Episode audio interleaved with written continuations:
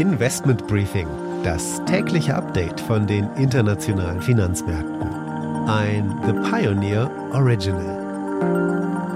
Die OECD sieht abgebremstes Wachstum für die Industrieländer in den kommenden Quartalen und mögliche Schwankungen wegen Omikron.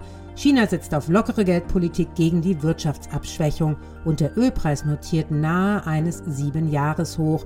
Währenddessen treffen sich die EU-Finanzminister in Brüssel und die Energiepreise, die stehen natürlich auch auf der Agenda. Schönen guten Morgen aus Frankfurt, schön, dass Sie wieder mit dabei sind. Mein Name ist Annette Weißbach mit dem morgendlichen Update zu den Märkten.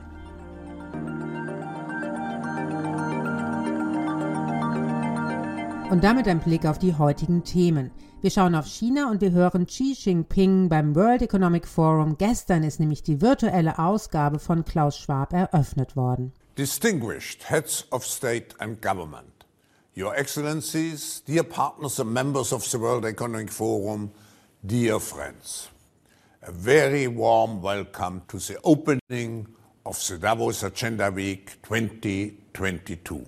Und danach schauen wir auf Russland und die Ukraine und natürlich auch auf Annalena Baerbock, was sie zu genau diesem gesagt hat und ein Blick auf die dortigen Finanzmärkte.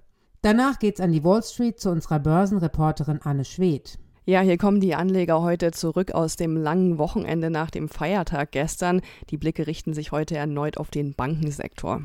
Und die Aktie des Tages ist Credit Suisse. Der Chairman muss gehen, weil er sich nicht an Corona-Regeln gehalten hat. Das sind die Themen heute. Die komplette Ausgabe hören Sie als Teil unserer Pionierfamilie.